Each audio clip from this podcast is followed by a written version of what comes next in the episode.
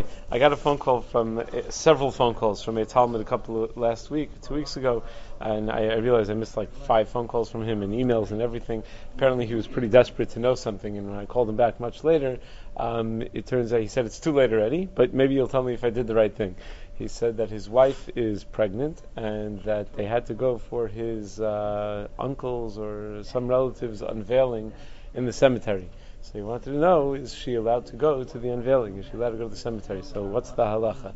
So there is an idea out there. I don't know if we'll call this 10-minute halacha or 10-minute non-halacha. I guess we'll decide at the end.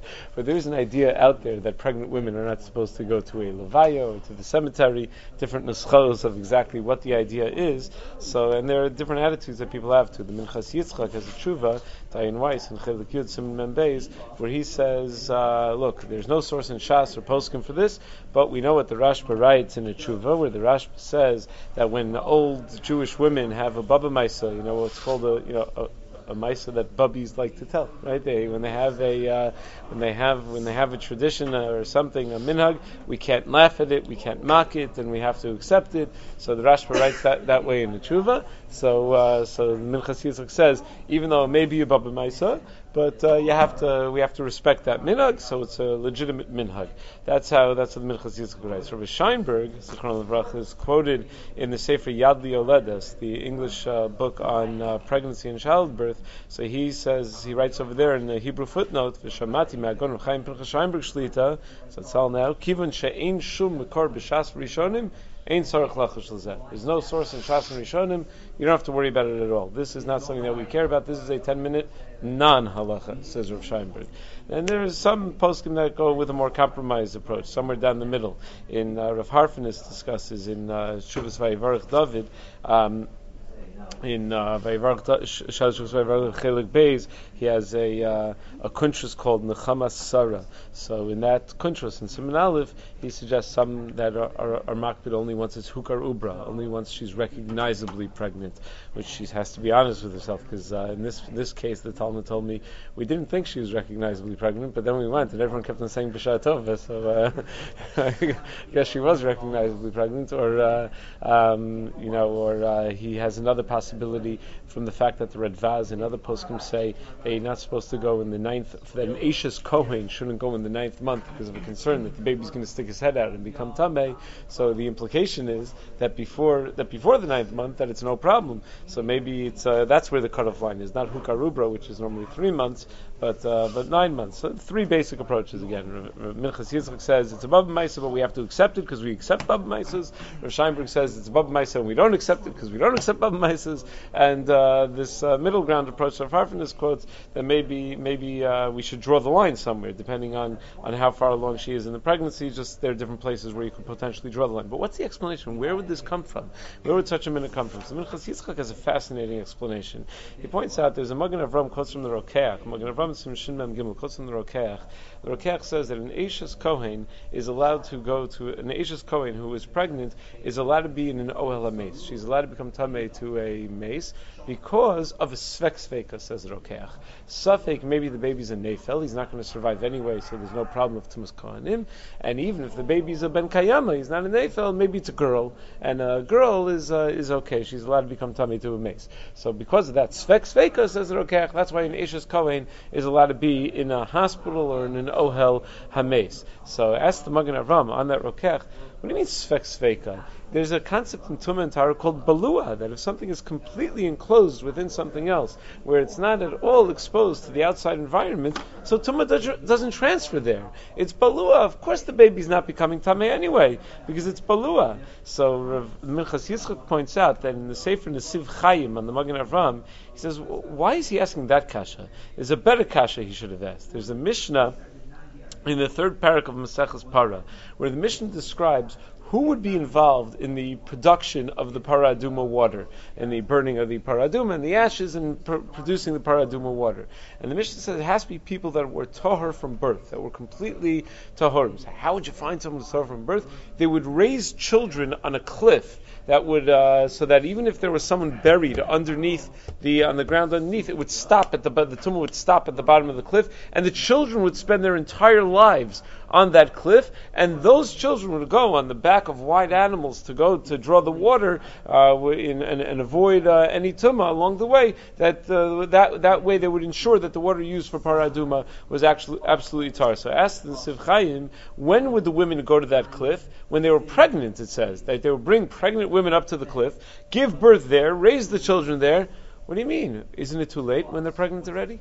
If they're pregnant, it's already they've already been exposed. Meaning, if you're worried about the fetus and the tumah that's going to happen with the fetus, so isn't it too late if they're already pregnant? Elamai, what do you see? That we're not worried about tumah in to an unborn fetus. That there's no such issue of tumah in an unborn fetus. So says Minchas Yitzchak, what we must assume is that these women were they all wanted their children to be the ones to deal with the paraduma waters. What is chus that is? So they were careful never to be metame, never to go into an ola mace. Pregnant women had such a minhag. They were careful not to, because they wanted to be the ones whose children would be able to be raised on that cliff that would never become tame, that would be able to deal with the paraduma waters.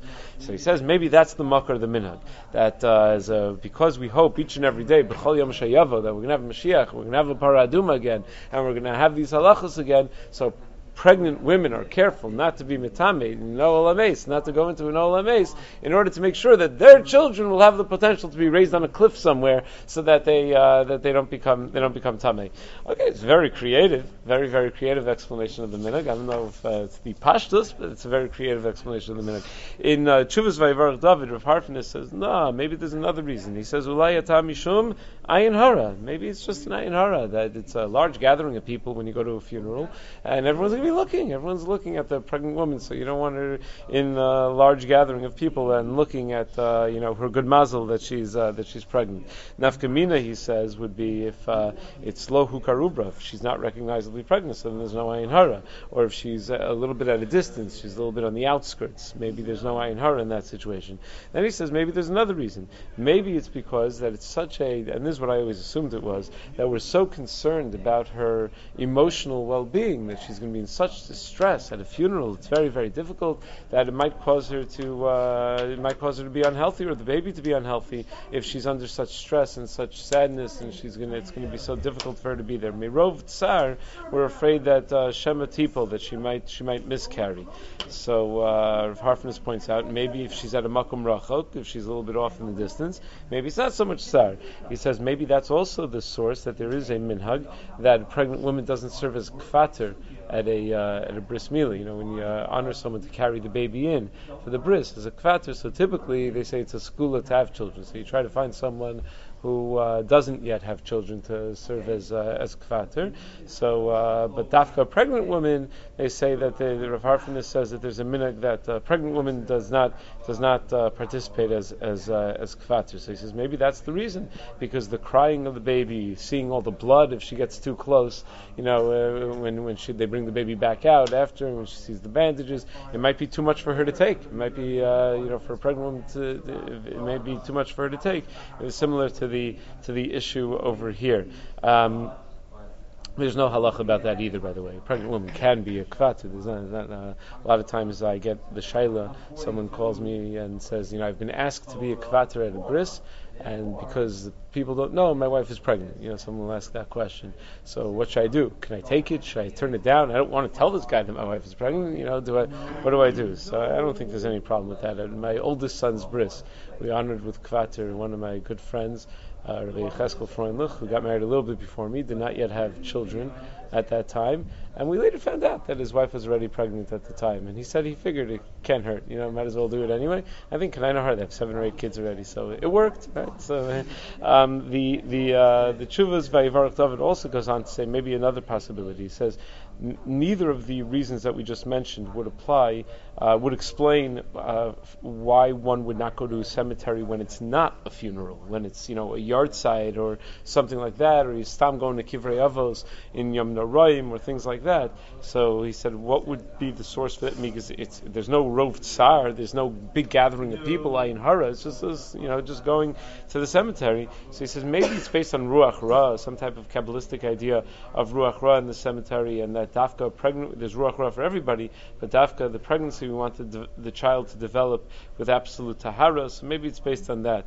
He says that's why we do netilas yadayim when we leave the cemetery. The Gemara talks about Masechus brachos about shadim following women from the Beis HaKvaros. So there is this that additional concern of a type of ruach ra. Now it is odd. I found in Rabbi Eider's Sefer, Rabbi Eider Zichron Elvracha he was a real trailblazer. I don't know if you know much about his Sfarim, but he was the first one to really publish really good halacha English Sfarim with Hebrew footnotes, everything very carefully sourced and very clearly presented.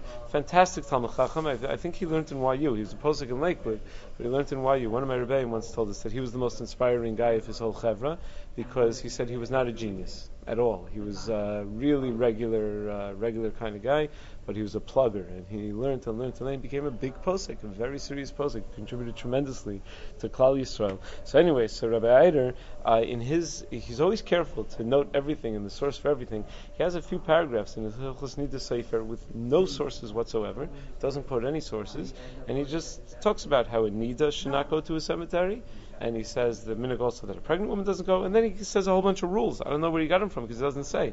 He says if she's more than 4 amos away, then it's okay. If she's only there for a yahrzeit, it's okay. If it's during Yom Noraim, it's okay. If she traveled a long way to get there and then pierced a nida, she became a nida or whatever, or she discovered she was pregnant or something, so that's okay also because she came such a long way. If it's Kivrei Tzaddikim, it's okay. Again, he doesn't say what the problem is in the first place, nor does he say what the source is for all the exceptions to the issue. So at the end of the day, is it a halacha that a pregnant woman is not allowed to go to a cemetery or funeral? It is absolutely not a halacha. It seems to be a minhag that a lot of people know about. The question is whether you have to observe this minhag. So Diane Weiss thinks that we should observe the minhag. Rebbe Sheinberg thinks that there's no reason to observe this minhag. Certainly if there's any tzorech or any sort of shalom bayis issue or anything like that, but certainly say not to worry about it and just go. Certainly, for Lohu Karubra, there's a strong sorrow to say that it's before 3 months, that for sure there would be, even if you're of the mind of Diane Weiss, that you have to observe the minhag. So what was the minhag? The minhag wasn't before they knew they were pregnant. The minhag was only after they knew they were pregnant. So if it was Lohu Karubra, so that it's not even observing, it probably never was the minhag to avoid at that early stage in pregnancy. Okay. Should all become